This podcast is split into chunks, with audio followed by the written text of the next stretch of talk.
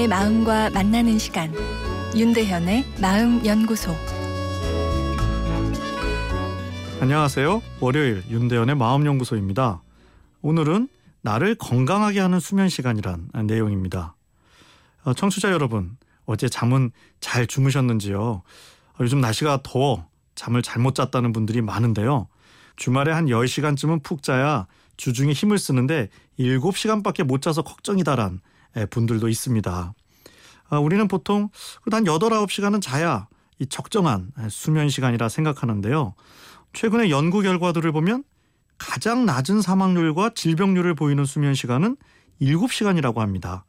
미국에서 110만 명을 대상으로 한 연구를 보면 하루 6.5에서 7.4시간의 수면 시간을 가지는 사람이 이보다 더 많이 자거나 더 적게 자는 사람들보다 사망률이 훨씬 낮은 것으로 나타났습니다.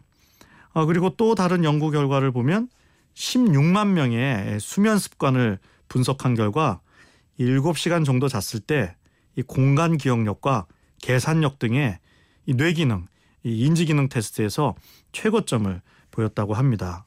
아, 결국 7시간 정도 자는 것이 몸도 튼튼하게 하고 머리도 맑게 한다는 이야기죠. 그런데 불면으로 고생한 경험이 있는 분들 중에는 이 충분한 수면에 대한 지나친 강박이 생기는 경우가 있습니다. 그래서 잘 자기 위해 저녁 먹고 7시부터 이부자리에 눕는 분들도 있는데요. 어, 만약 다음날 아침 7시까지 누워 있는다면 수면 시간이 12시간이나 되는 것입니다. 어, 이런 경우 긴 수면 시간도 문제지만 누워만 있을 뿐 수면의 질이 떨어지는 것도 문제입니다. 이럴 땐 난 오늘 새벽 1시까지 자지 않을 거야. 소중한 나의 시간을 즐길 거야 라는 역설적 접근이 도움이 됩니다. 잠을 자기 위해 노력하면 잠과 전투를 벌이는 상황이 되어 뇌가 더 각성되기 때문이죠.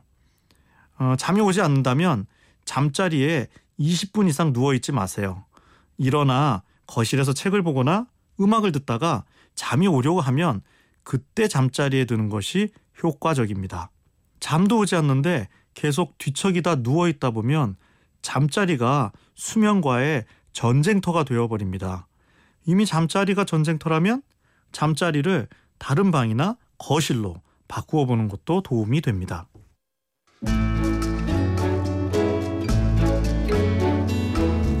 윤대현의 마음연구소 지금까지 정신건강의학과 전문의 윤대현 교수였습니다.